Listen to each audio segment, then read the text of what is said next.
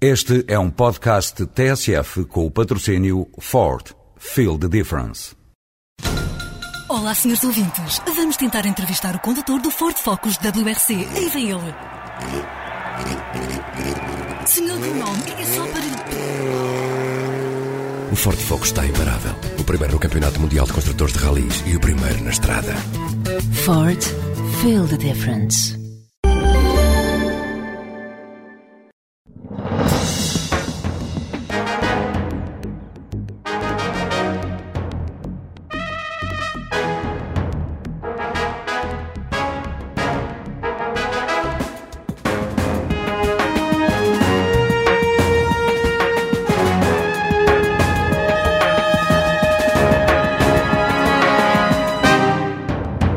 Dia, Sr. Ministro. Obrigado por ter aceito este convite da TSF e do Diário de Notícias para estar hoje no Palavra de Honra.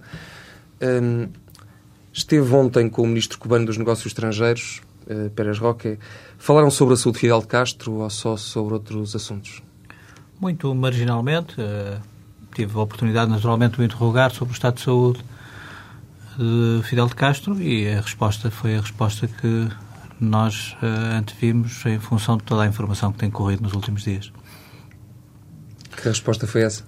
De que está melhor, que está a recuperar peso e que está a recuperar fisicamente. É essa a mensagem, aliás, que tem sido transmitida pelas autoridades cubanas e que são veiculadas por toda a comunicação internacional. Muito bem. Fez ontem quatro anos que o, o antigo Primeiro-Ministro Durão Barroso esteve na Cimeira das Lajes, com Zé Maria Azenar, Tony Blair e George Bush. Sabendo o que sabe hoje, acha que valeu a pena essa cimeira? A cimeira, eh, como eu sempre tive a oportunidade de dizer, eh, é um facto menor em todo este processo. Eh, Mas na altura discutia-se um pouco a invasão, entre aspas, do Iraque. E hoje o que se discute Sim. é como é que saímos do Iraque. Sim, essa é uma realidade incontornável. A situação no Iraque é uma situação uh, trágica, uh, muito difícil, não apenas já para os Estados Unidos, mas para toda a comunidade internacional. Pôs em causa um equilíbrio que, apesar de tudo, a região conhecia sem reencontrar ainda um novo equilíbrio para a região e, por isso, uh, sabendo o que se sabe hoje, os primeiros a reconhecerem os seus próprios erros são seguramente os Estados Unidos. E como é que se vai sair do Iraque? Como é que o senhor com paciência essa... e com tempo, uh, não há problema que não tenha solução. Uh, uh, é tudo uma questão de tempo também. o problema iraquiano não é um problema que se reporta há quatro anos atrás. Temos que encontrar as raízes do problema iraquiano para não ir uhum. ao processo de independência do Iraque nas condições em que a independência foi reconhecida ao Iraque basta ir uh, às sucessivas guerras que ainda com o regime de Saddam Hussein marcaram uh, o relacionamento do Iraque com toda a região. portanto, o problema iraquiano é em si um problema difícil, um problema complexo. Foi sempre no sistema de equilíbrios que aquela região exige. A saída para o problema do Iraque passa necessariamente pela região e os Estados Unidos reconheceram que passa necessariamente por um novo equilíbrio regional Isso, e pelo envolvimento designadamente e uma solução para a questão do Iraque envolve também uma solução para a questão do Afeganistão? Não há hoje nenhum dos conflitos. Tropas. Eh, essa convicção eu tenho-a alimentado permanentemente uhum. à medida que vou tendo mais informação e que vou tendo mais conhecimento da realidade de todos estes conflitos. Do conflito do Afeganistão ao conflito no Darfur ou na Somália, não há hoje nenhuma possibilidade de resolver estes conflitos sem os enquadrar numa visão estratégica de conjunto para estes problemas. Seguramente, uh, cada um tem soluções uh, próprias e exige intervenções adequadas, mas todos eles têm como pano de fundo uma uh, relação muito complexa que se tem vindo a desenvolver entre interpretações do mundo islâmico na relação com o Ocidente em geral e com uma certa uh, com uma certa radicalização de formas de fundamentalismo que se desenvolvem hoje no campo islâmico. Há como que uma guerra civil no campo islâmico também que ainda torna mais complexa esta realidade entre moderados uh, laicos e teocratas, e dentro das visões teocráticas do Islão há uma teocracia de raiz xiita e uma visão teocrática de raiz sunita que conflituam e que disputam a sua rivalidade.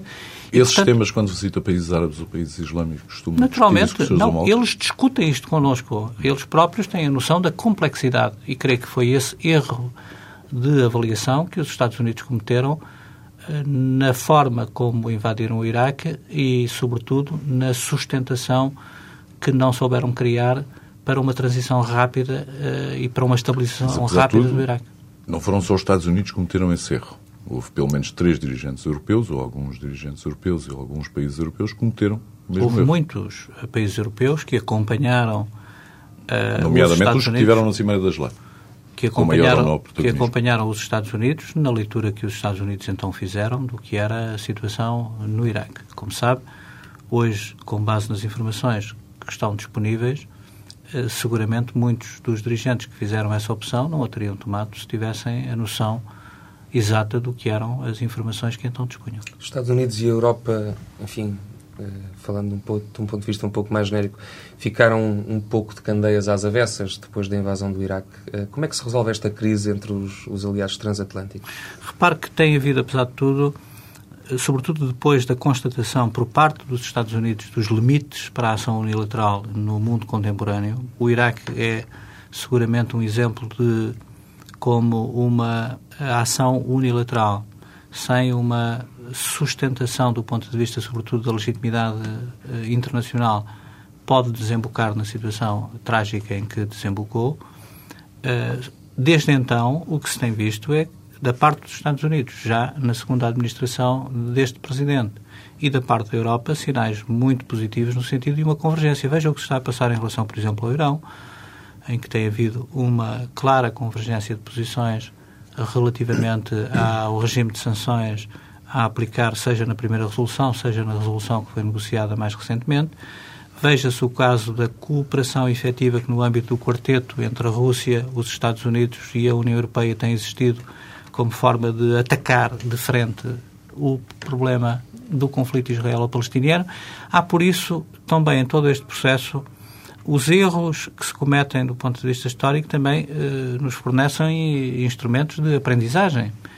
E acho que quer os Estados Unidos, quer a Europa têm aprendido muito com a forma como este processo tem evoluído e tem havido claramente sinais de um lado e do outro para estancar uma relação que vinha sendo desenvolvida cada vez com mais atrito no domínio uh, atlântico. Relativamente ao Irão, o Sr. Ministro desconfia que o programa atómico do governo iraniano tem por, objetivos, por objetivo a criação de armas? Não podemos deixar de desconfiar. Uh, há, naturalmente, uh, uma dinâmica no programa nuclear iraniano que uh, faz suspeitar, desde logo, a própria Agência Internacional de Energia Atómica e os Estados mais diretamente envolvidos, começando pelas potências regionais, fazem suspeitar naturalmente as intenções iranianas sobre essa matéria. E por isso mesmo é que há um regime de sanções que tem estado a ser sustentado por um consenso muito forte ao nível do Conselho de Segurança, envolvendo mesmo a China e a Rússia, e, e, é por isso que a pressão internacional se deve manter do nosso ponto de vista para que se encontre uma solução uh, com o Irão que permita definir claramente que o Irão deve ter acesso, naturalmente, ao uh, nuclear para fins uh, civis, mas que não deve ter acesso ao nuclear para fins militares, pelo desequilíbrio que introduziria em toda a região e pela corrida inevitável que produziria, não apenas na região, uh, em matéria de acesso a arsenais nucleares. Desse ponto de vista, de, quer da presidência portuguesa da União Europeia, quer do, da região que estamos a falar, não foi um erro uh, fechar a embaixada em Bagdá?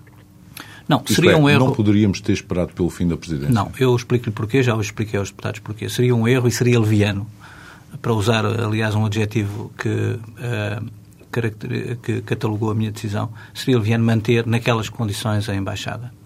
Uh, é óbvio que eu tenho informações uh, que são reservadas e que não devo expor publicamente, mas todas as informações de segurança que eu recebi nos passados meses de setembro, outubro e novembro me impunham por dever de consciência e por bom senso, a necessidade de encontrar uma solução rápida para o problema da Embaixada. Porquê? Porque a Embaixada está fora da Zona Verde, são duas residências diferentes, a chancelaria e a residência do embaixador, obrigava a deslocações diárias numa área de segurança que se vinha agravando e deteriorando de dia para dia, e os relatórios que o, Grupo de Operações Especiais da Polícia de Segurança Pública, que tem a responsabilidade técnica pela apreciação das condições de segurança, os relatórios que me transmitia eram relatórios muito preocupantes. E, portanto, eu tinha que tomar uma decisão. É uma decisão difícil, tentámos até ao limite do possível encontrar uma solução alternativa.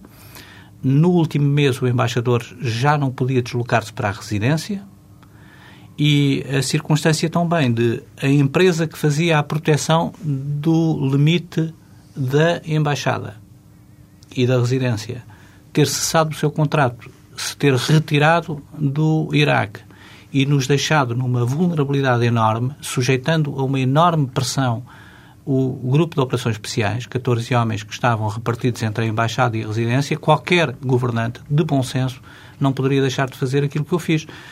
Nós não retirámos do Iraque, desativamos, expliquei isso ao meu colega iraquiano, que aliás não me pôde dar garantias de assegurar a, a segurança da embaixada, eh, e logo que encontremos uma solução alternativa num ambiente que esperamos que, apesar de tudo, melhore, porque, entretanto, também há sinais mais positivos no último mês, em particular, relativamente à possibilidade de encontrar um processo de estabilização para o Iraque eh, que não se antevia ainda há um, dois meses atrás, Uh, teremos naturalmente condições para reabrir Quer a embaixada em condições diferentes daquelas que neste momento reabrir a embaixada dentro de um mês, dois meses, três não, meses? Podemos reabrir, não antevejo que dentro de dois meses, um mês, possamos reabrir a embaixada. creio que a situação no Iraque está para se prolongar ainda durante muito tempo. Agora, o que lhe digo é que nós desativamos a embaixada, teremos um embaixador nomeado para Bagdá, que irá a Bagdá uh, acompanhando a situação uh, quando for necessário e logo que haja uma situação que nos dê garantias de não repetir a situação que tínhamos, de grande risco, confesso-lhe que uh, passei algumas noites uh, inquieto com a situação que se verificava no terreno, a partir do momento em que tenhamos essa situação ultrapassada, nós uh, abriremos, naturalmente, uma embaixada em Bagdá de novo. temos relações diplomáticas há muitos anos com Bagdá. já interrompemos várias vezes essa relação e logo que possamos retomar, retomamos essa relação. Ainda a propósito do Iraque, do Afeganistão, uh, relativamente ao caso dos voos da CIA, o Sr. Ministro já foi ouvido na investigação que o Ministério Público tem em curso? Não, não fui ouvido. Quando o Sr. Procurador ou os senhores Procuradores entenderem dever-me ouvir, terei todo o gosto em O que é que tem para dizer ao Ministério Público? Nada diferente do que disse à Comissão. Exatamente o mesmo que disse à Comissão. Não tenho nenhum elemento mais que me permita eh, dizer eh, algo diferente do que disse aos senhores deputados, seja do Parlamento Europeu, seja em particular da Assembleia da República. Portugal não cometeu nenhuma ilegalidade? O que eu disse sempre e continuo a dizer é que não há nenhum elemento de prova de conivência ou de envolvimento de autoridades portuguesas em ilegalidades cometidas no âmbito desse processo em território nacional. Não há elementos de prova e por isso eu não posso lançar a suspeita sem ter elementos de prova concreta há suspeitas uh, uh, sobre uh, todo esse relativas a todo esse processo que tem vindo a público. mas o senhor também tem essas suspeitas? Partilha, pelo menos, não, algumas dessas Vamos lá ver. Nós sabemos que algo se passou. Esse problema foi assumido pelas autoridades americanas. Eles cometeram com frontalidade no âmbito da sua luta antiterrorista, uh, assumiram ter tido certo tipo de comportamentos. Agora, mas também isso é diferente. Também assumiram, salvo erro, perante o seu antecessor, o professor Freitas do Amaral, que não tinham cometido nenhuma ilegalidade uh, em nenhum país europeu, tanto quanto me lembro. Uh, se, o assumiram, se o assumiram, algo, algo de contrário. Sim, mas vamos lá ver. Há uma certa duplicidade sempre na forma como uh, se analisa uh, o envolvimento de serviços secretos por parte das autoridades responsáveis. É sempre assim em toda a parte, não apenas nos Estados Unidos. A natureza dos serviços secretos também envolve é naturalmente essa duplicidade. Agora, o que eu lhe digo é que uh, o que estava em causa, na minha apreciação, era encontrar elementos no Ministério dos Negócios Estrangeiros que me comprovassem que, da parte de governos anteriores, teria havido qualquer envolvimento em qualquer manobra de transferência de prisioneiros ou de criação de centros de tortura em Portugal. Era isso que estava em causa. Seria muito grave que o Ministro dos Negócios Estrangeiros de Portugal, sem ter elementos de prova de envolvimento claro de responsáveis políticos portugueses em procedimentos dessa natureza, lançasse a suspeita sobre os seus antecessores, infundada, deixando depois uh, o país uh, numa situação de grande responsabilidade relativamente à prova em concreto de tais procedimentos. Essa era, naturalmente, a questão principal que estava em causa. Eu não teria agido de bem com a minha consciência se, na base apenas de suspeitas genéricas, lançasse sobre os meus antecessores qualquer suspeita sobre as suas práticas ou sobre os seus atos. O que estava em causa é demasiado grave para se poder chegou a falar configurar... com algum deles uh, sobre esta matéria? Não, não tinha que falar. O que eu procurei foi identificar nos elementos que, uh, no âmbito do processo suscitado pela Comissão do Parlamento Europeu, no âmbito dos elementos que fui recolhendo, recolhendo para responder à interpelação do Parlamento Europeu, não encontrando nenhum elemento de prova, pelo contrário, encontrando aqui e ali elementos que configuravam uma prática de legalidade, eu não podia naturalmente ter outro procedimento do que aquele que tive sobre essa matéria. Seria muito mal, eh, do meu ponto de vista, seria muito mal lançar a suspeita sem uma prova fundada por parte do Ministro dos Negócios Estrangeiros de Portugal sobre o Presidente da Comissão, sobre eh, diferentes ministros que ocuparam aquela Acha pasta ao longo de alguns anos. a Ana Gomes fez? Não, não faço nenhum comentário. Objetivamente, o que estava em causa era isto. Eh, do meu ponto de vista, o que estava em causa para mim era isso. Era, eh, no fundo, lançar a suspeita, sem ter elementos de prova em concreto sobre essa matéria, lançar a suspeita sobre o Presidente da Comissão Europeia, sobre todos que foi Primeiro-Ministro de Portugal, sobre os anteriores Primeiros-Ministros de Portugal e sobre os anteriores ministros dos negócios estrangeiros de Portugal. Eu não podia fazer isso. Não me sentia bem com a minha consciência fazendo isso na base de uma suspeita, que pode ser mais fundada ou menos eh, infundada, mas que para mim tem que ter um elemento de prova em concreto. Real. Muito bem. Mudando uh, um pouco de tema, o, o, senhor tem certamente acompanhado com particular uh, atenção a situação interna do Zimbábue e aquilo que se passa no Zimbábue neste momento. a pergunta que lhe fazemos é: esta situação atual é boa ou má do seu ponto de vista para a, a Cimeira União Europeia-África? Que desenvolvimentos é que podemos esperar? Naturalmente que o problema do Zimbábue é um problema que uh, constitui uh, um obstáculo para a Cimeira. Foi sempre, desde o início, ela não se realizou em 2003 por causa do Zimbábue, e nós, desde o início, temos tido consciência de que esse é um problema com o qual temos que lidar. E, precisamente por isso, temos feito uma grande pressão sobre a parte dos nossos aliados europeus, no sentido de evidenciar a importância estratégica para a Europa da realização desta cimeira com a África. É difícil explicar que se continua a adiar por tanto tempo uma cimeira com o continente que mais relações diretas históricas, eh, de vizinhança geográfica, culturais tem com a Europa. E uh, a Europa continua a reunir sobretudo com a ASEAN, com a América Latina. e sobretudo quando esse continente tem hoje uma intimidade de relacionamento crescente com uh, China, grandes com potências Latina, que competem com a China, co competem com a Europa, como a China, como a Índia, como os Estados Unidos, o Canadá, naturalmente. Portanto, do meu ponto de vista, é importante que a União Europeia assuma e reconheça o sentido estratégico do relacionamento com a África como prioritário. E isso, de alguma forma, se verificar nas conclusões do Conselho de Junho do ano passado, nas conclusões do Conselho Europeu de dezembro do ano passado, nas conclusões do Conselho Europeu da primavera, esta semana. As referências sistemáticas à importância estratégica da realização desta cimeira, para mim, são um elemento importante. Porquê? Porque eu acho que uh, a Europa tem que avaliar no mesmo plano o sentido estratégico, a importância estratégica da relação com a África no seu conjunto, no mínimo ao mesmo nível que avalia a importância estratégica de manter a pressão política em matéria de direitos humanos sobre, sobre o Zimbábue.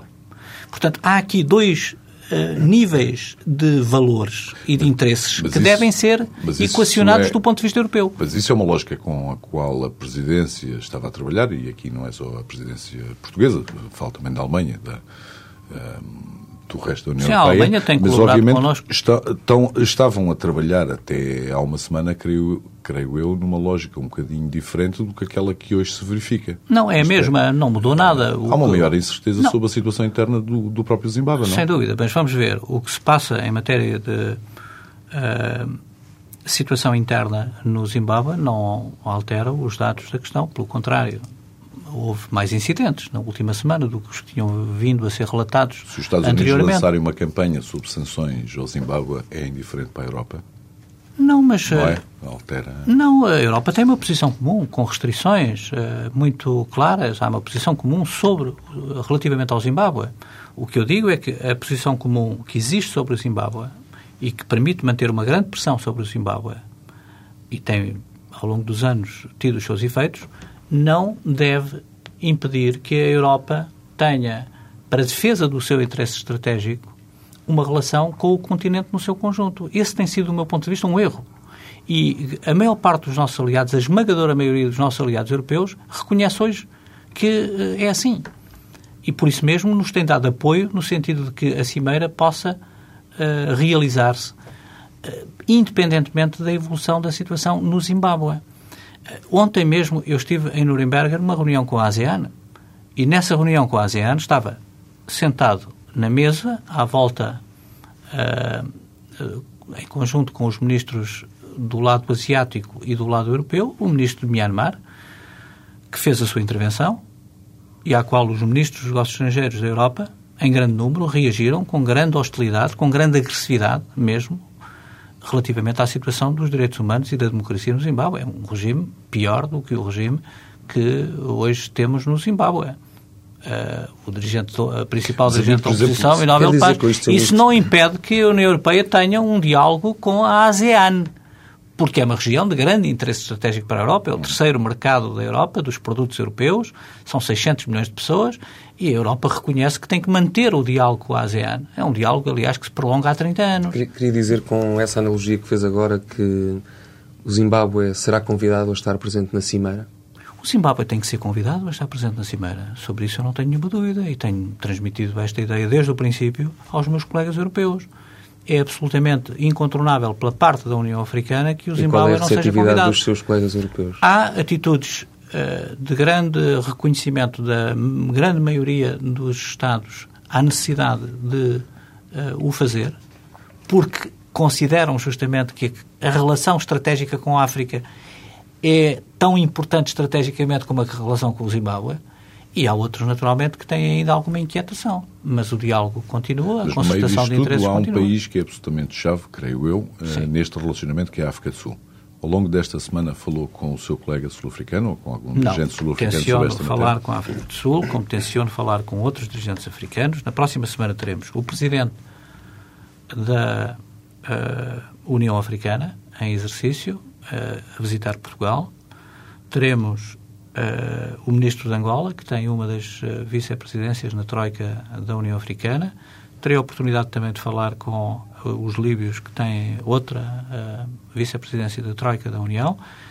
A concertação a esse nível vai fazer-se no sentido de encontrar a plataforma necessária para que a Cimeira o, se possa realizar. Creio que o presidente angolano recebeu o, presidente do Zimbábue na semana passada. Já teve ecos dessa, Não, dessa reunião que, ou espera ter... Espero que o meu colega angolano me transmita algumas informações sobre isso. Vai receber o, o seu colega angolano. Eh, quando é que os portugueses em Angola vão poder voltar a conduzir utilizando as cartas de condução portuguesas e os angolanos em Portugal utilizando as cartas angolanas? Tão depressa quanto possível, logo que haja um acordo sobre essa matéria, um acordo técnico. Os ministérios respectivos estão a trabalhar nesse sentido, a administração interna, e eu terei a oportunidade com o meu colega angolano na próxima segunda-feira de analisar o problema, de tentar enquadrar na perspectiva diplomática e dar-lhe a celeridade necessária para que se normalize. Consegue vislumbrar um, um, prazo? Neste momento não. Vamos uh, avaliar quais são as uh, condições técnicas para o mais rapidamente possível poder proceder a um acordo, a realizar um acordo sobre esta matéria. Penso que há aqui um vazio no relacionamento entre os dois Estados sobre esta matéria que tem que ser ultrapassado a bem dos interesses dos dois Estados. Mas não há outros vazios no relacionamento com Angola. Há um ano, sensivelmente há um ano, o Primeiro-Ministro e, aliás, o Sr. Ministro estiveram em visita a Luanda e creio, tanto quanto me lembro, nessa altura ficou definido um quadro de relacionamento bilateral em que os ministros se reuniriam várias vezes e, e de preferência eh, muitas vezes a um nível bilateral para eh, desenvolver essas relações. Tanto quanto eu me lembro, não houve nenhuma reunião. Houve não, tem havido reuniões mais setoriais.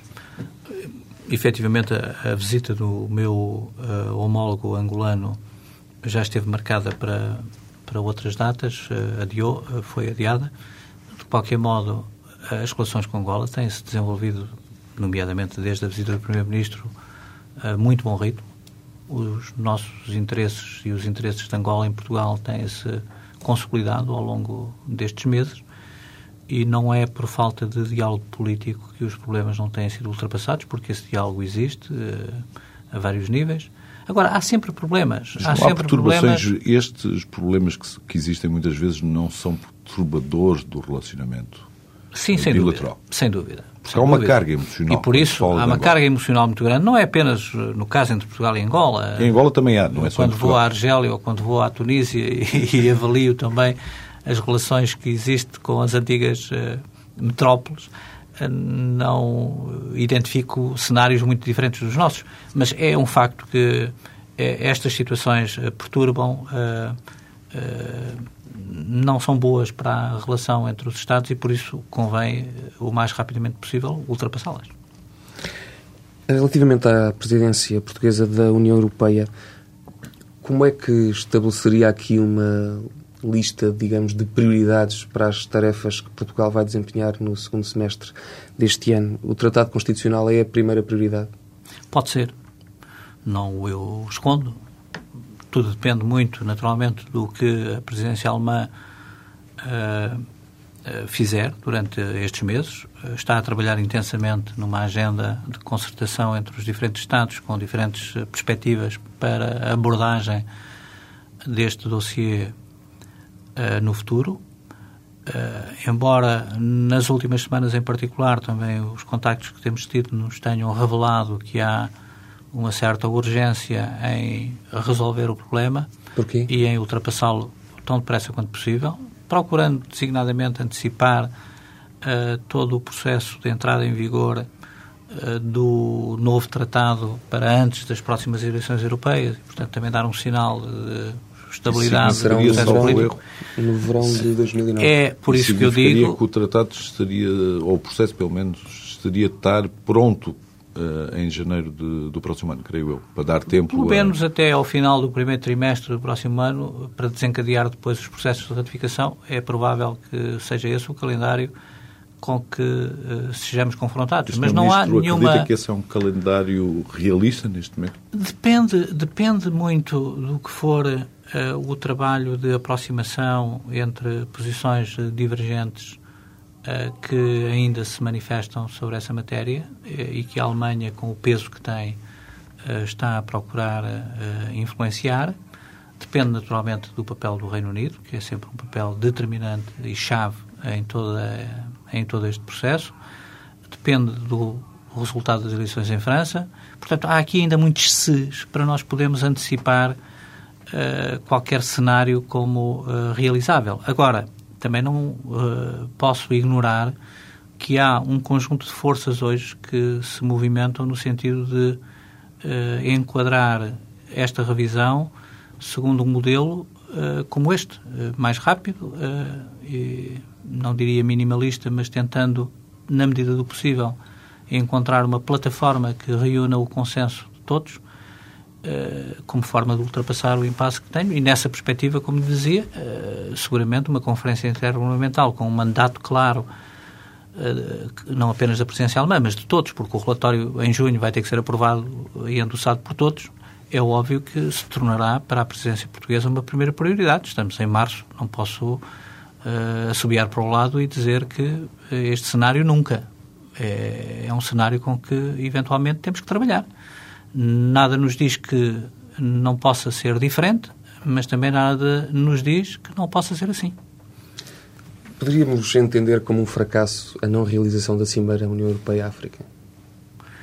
Atendendo, os esforços que estão a atendendo ser... sobretudo aos esforços, eh, ficaria feitos. muito decepcionado, mas seria um fracasso da Europa. Uma das coisas que é preciso uh, que fique clara é que a permanente referência que é feita nas conclusões dos diferentes conselhos à importância estratégica da Cimeira para a União Europeia é um compromisso e é uma responsabilidade que a União Europeia assume no seu conjunto. Essa é, aliás, uma das razões pelas quais nós temos permanentemente uh, feito referência à necessidade da Europa assumir em conjunto. Eu, aliás, devo-lhe dizer que fui muito claro em relação aos meus colegas. Primeiro almoço em que falei sobre esta matéria disse isto não é um capricho da presidência portuguesa, esta não é a nossa cimeira, a cimeira de Portugal, isto é a cimeira da União Europeia. E se os ministros todos entendem que para a Europa é importante estrategicamente fazer esta cimeira, que é necessário dar um sinal claro de empenhamento nos destinos do continente africano por parte dos europeus e não os deixar completamente uh, entregues uh, apenas ao relacionamento com outros povos e outras potências. Se é importante uh, reconhecer que estamos num momento de viragem para as relações entre a Europa e a África, então é necessário que a Europa assuma, no seu conjunto, a importância desta cimeira e é essa a interpretação que eu faço do que são as declarações, nas declarações, do, nas conclusões dos diferentes conselhos, as declarações de apoio à realização da cimeira por Portugal. Ministro não teme que uma agenda ambiciosa como aquela que existe neste momento da, da presidência da União Europeia possa ser prejudicada por, eh, pela situação no Irão ou pelo processo de paz no Médio Oriente? Naturalmente, isso é um risco sempre que corremos. Eu não esqueço que a presidência finlandesa, que foi a primeira com quem trabalhei, tinha uma perspectiva completamente diferente e prioridades completamente diferentes para a sua presidência daquelas que se vieram a verificar. Eu, quando fui ao Gimnich, que é o Conselho Informal dos Ministros, onde a presidência dá o sinal sobre as suas prioridades, uh, o Gimnich tinha sido pensado para ter no centro da cimeira a temática da relação com a Rússia, e quando fomos para a Cimeira, a Rússia foi discutida no segundo dia, ao almoço, a correr por parte dos ministros que ainda estavam na sala, porque o, o tema foi o Líbano e foi a crise no Médio Oriente. Estamos sujeitos a isso. Portanto, por se pouco, o Sr. Ministro está preparado Temos que para estar inverter essa preparados para nos adaptar. Há uma agenda automática e nós temos na nossa agenda uh, muitas realizações que são automáticas. Inúmeras realizações que os impulsos políticos são os que resultam hoje. E, é e depois há impulsos políticos, como diz, que eh, decorrem naturalmente dos interesses que cada Estado-membro projeta na visão que tem para a evolução da Europa. Portugal uh, faz isso também, na medida do possível, introduzindo no programa e na sua agenda em concreto uma visão de problemas muito próprios que tem e, e procurando também influenciar a dinâmica de relacionamento da União, mas naturalmente que os acontecimentos têm a força que têm e a realidade impor-se-á definitivamente, quer queiramos, quer não, se tivermos que nos confrontar uma, com situações mais críticas. Uma pergunta muito rápida no meio disto. No meio destes temas que o preocupam e que obviamente envolvem toda a União Europeia, o senhor ainda tem tempo, por exemplo, para se preocupar com o que se passa em Timor-Leste neste momento? Sim, com certeza. Ainda ontem, uh, olha, uh, há duas semanas falei duas vezes com o Ministro dos Negócios Estrangeiros da Austrália.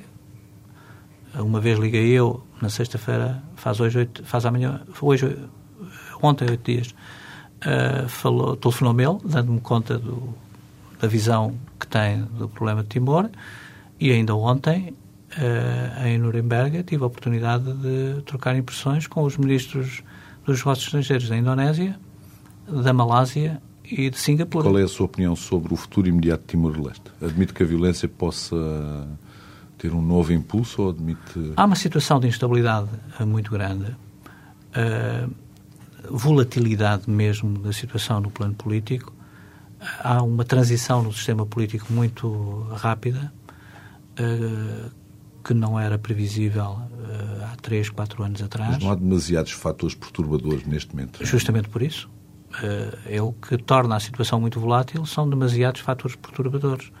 E é por isso que, do nosso ponto de vista, tem que haver um grande envolvimento, naturalmente, das forças regionais, e por isso temos falado muito com a Austrália sobre isso, como com a Indonésia e como com a Malásia. Uh, Timor precisa de um conforto de todos os que podem também, colaborar e de Portugal, naturalmente. Portugal está muito distante da região. E, e de Portugal.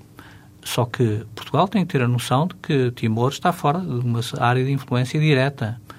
E por isso, em matérias que têm que ver com segurança, com a defesa, com a estabilidade do território, que são matérias determinantes também para, para a evolução sustentada do processo de democratização e de desenvolvimento económico de Timor-Leste, os seus parceiros regionais têm um papel determinante. Eh, Portugal tem que reconhecer isso e, por isso, tem que falar com todos e, e colaborar com todos, sendo um facilitador das relações também com os diferentes elementos da elite uh, política timorense, que é muito reduzida e que está muito fragmentada, o que torna justamente a situação muito mais crítica do que seria Uh, ainda ontem o ministro de Singapura me dizia, de facto, é uma pena porque eles têm todas as condições para ser um país viável. Eles têm até recursos que nós não temos, nós não temos os recursos que eles têm. Há o reconhecimento de que as reservas de petróleo e de gás de Timor são condição uh, suficiente para que Timor tenha perspectivas de desenvolvimento económico e de sustentação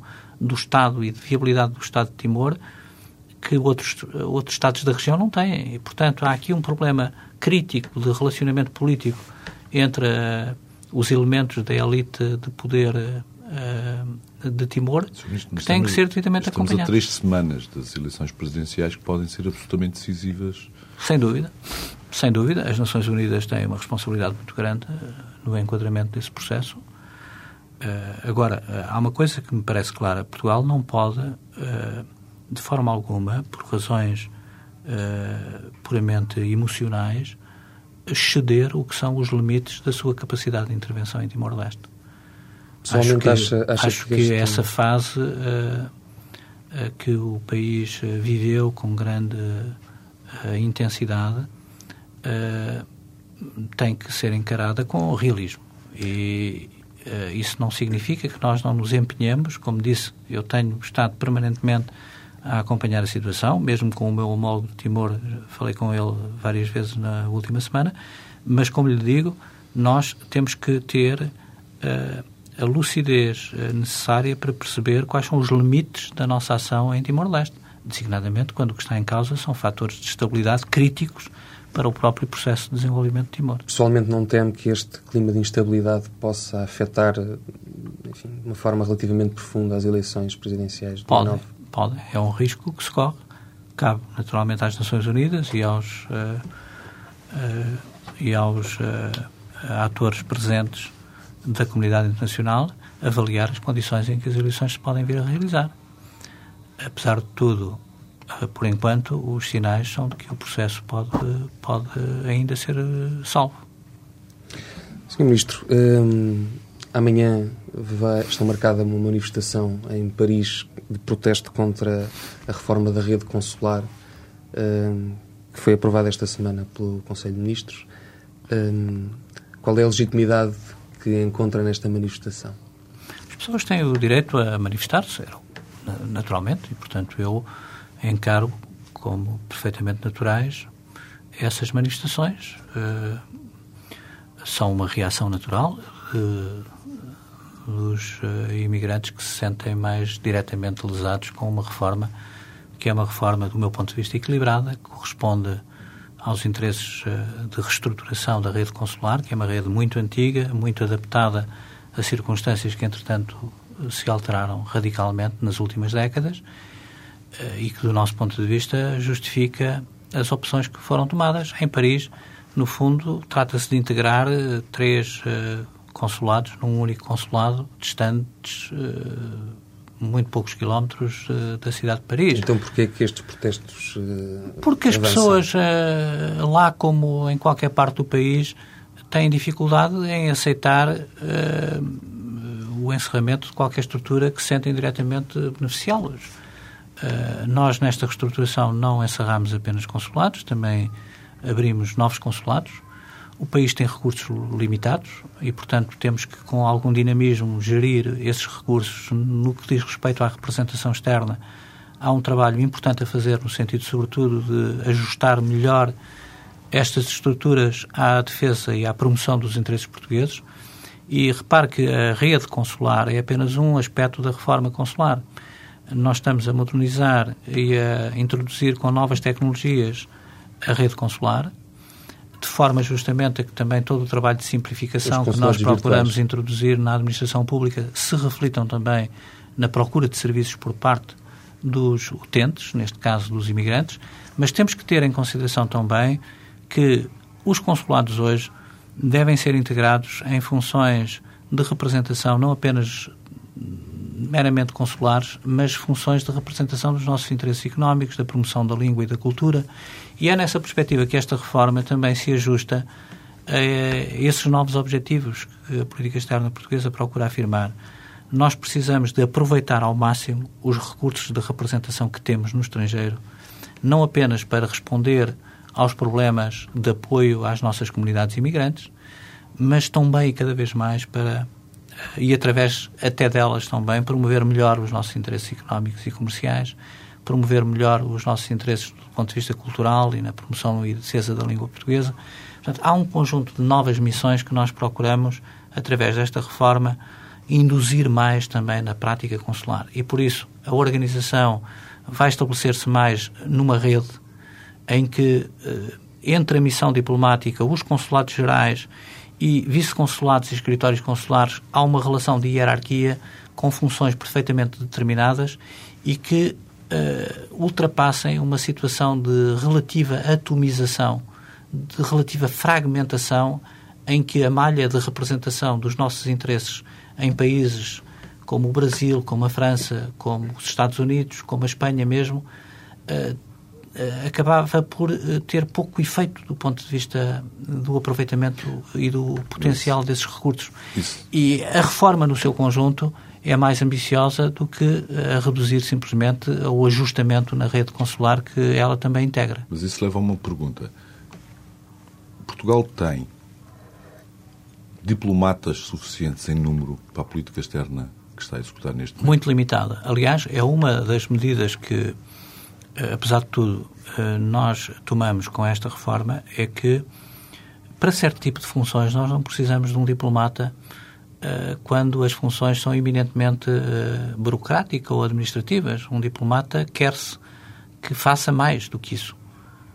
A preparação, a formação, o custo de um diplomata é muito exigente e por isso nós queremos mais. Se eu lhe disser que um chanceler, se eu lhe disser que um chanceler no Brasil ganha mais do que o Presidente da República do Brasil é provavelmente desproporcionado em relação ao que eu estou a pedir do, do ponto de vista das funções que ele desempenha. Nós temos, salvo erro, 470 diplomatas, nós temos, eh, Não chega a 500 diplomatas.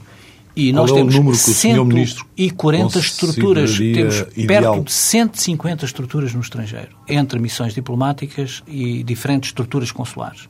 E, portanto, esta malha uh, densa de representação que nós temos pelo mundo tem que ser otimizada do ponto de vista do aproveitamento desses recursos. Mas temos um déficit ou não? Temos um déficit relativamente, sobretudo, à uh, grande uh, dimensão que a nossa política externa assumiu por força da história, da presença em regiões tão diferentes do mundo e a dimensão do potencial e o potencial do país. Há, de é facto, aqui uma desproporção porque uh, Portugal não é propriamente a Bélgica do ponto de vista da relação histórica que tem com o mundo e da presença que tem, seja através de comunidades, seja através de relações eh, culturais e linguísticas que tem com a América Latina, com a África, com partes do continente asiático, com a China, com a Índia, com uh, os Estados Unidos, onde há elementos históricos que nos obrigam a estar. Eu acho que nós precisamos de reforçar uh, a nossa uh, carreira diplomática Mas precisamos, nesta fase em que também uh, temos que gerir recursos limitados no processo de ajustamento orçamental que o país conhece, temos que aproveitar melhor esses recursos. E esta reforma consular também se propõe racionalizar melhor esses recursos, do ponto de vista, sobretudo, também da uh, disciplina das funções diplomáticas e das funções consulares no âmbito da respectiva rede. Para terminar, Sr. Ministro, hum, já disse que o país se atrasou e estamos a falar aqui desta reforma na aplicação da chamada diplomacia económica, uh, no apoio por parte da rede diplomática à internacionalização da economia. Até, onde é que espera chegar uh, nos dois anos, grosso modo, que faltam até o final de, do mandato deste governo? Deste, Eu gostaria de deixar, uh, sobretudo, melhor organizado o sistema do que se convencionou chamar diplomacia económica e que, do meu ponto de vista, eh, passa muito pela capacidade, ao nível uh, do Ministério e do Governo, uh, desenvolver um conjunto de práticas e de procedimentos que permitam justamente aproveitar ao máximo o potencial de recursos que temos nas diferentes representações uh, no mundo. Nós temos, como disse, quase 150 antenas, estruturas que estão uh, espalhadas pelo mundo. E, portanto, temos que pôr essas estruturas o mais possível. Naturalmente que não será possível generalizar totalmente, mas o mais possível temos que pôr essas estruturas ao serviço da promoção dos interesses económicos do país. Nós precisamos hoje, se quisermos crescer mais do ponto de vista económico, tenho dito e sublinhado, nós precisamos, sobretudo, de mais investimento externo e precisamos de vender mais para o estrangeiro porque não podemos esperar muito que, através do consumo interno ou do investimento público, se possa retomar o crescimento da economia a níveis como aqueles que desejamos. Portanto, é necessário aproveitar ao máximo os recursos que o país tem. E os recursos de representação externa, para, eh, para mim, para poderem ser efetivamente postos ao serviço de uma estratégia mais ambiciosa de promoção da nossa economia e dos nossos interesses económicos, precisa de se organizar melhor internamente. Eu tenho que consertar melhor Primeiro, a cabeça do Ministério uh, para uh, a informação económica não existia, passou a existir. Estamos a estruturá-la com a criação da Direção-Geral dos Assuntos Económicos, que não existia no Ministério. Essa Direção-Geral tem uma função fundamental de alimentador da valência económica que cada missão diplomática e cada rede e cada posto consular ou estrutura consular deve ter. Sem este alimentador, o sistema funciona por impulsos casuísticos é um uh, empresário que se lembra, quando se lembra de consultar uh, a embaixada a propósito deste processo ou daquele concurso, não há um sistema organizado porque o Ministério não tem essa cabeça. E esta cabeça, para poder funcionar, tem que ter o apoio do Ministério da Economia, sobretudo, mas também do Ministério do Ambiente, do Ministério das Obras Públicas, do Ministério da Agricultura, dos ministérios que têm uma importante área de negócio com o exterior, de relacionamento económico com o, com o exterior. E depois tem que ter uma articulação com as próprias associações empresariais do país e com os empresários. Se esta cabeça se organizar adequadamente, como têm, aliás, feito os países que têm dado particular atenção nas últimas décadas a esta área da ação diplomática no exterior, se o país se organizar assim, eu estou convencido que nós podemos otimizar os recursos que temos e aproveitar melhor, sobretudo na frente externa, uh, o que são hoje uh, uh, uma, um considerável número de agentes que podem promover o país no seu conjunto, independentemente da ação que muitos deles assumem, com mais sensibilidade do que outros para estas questões.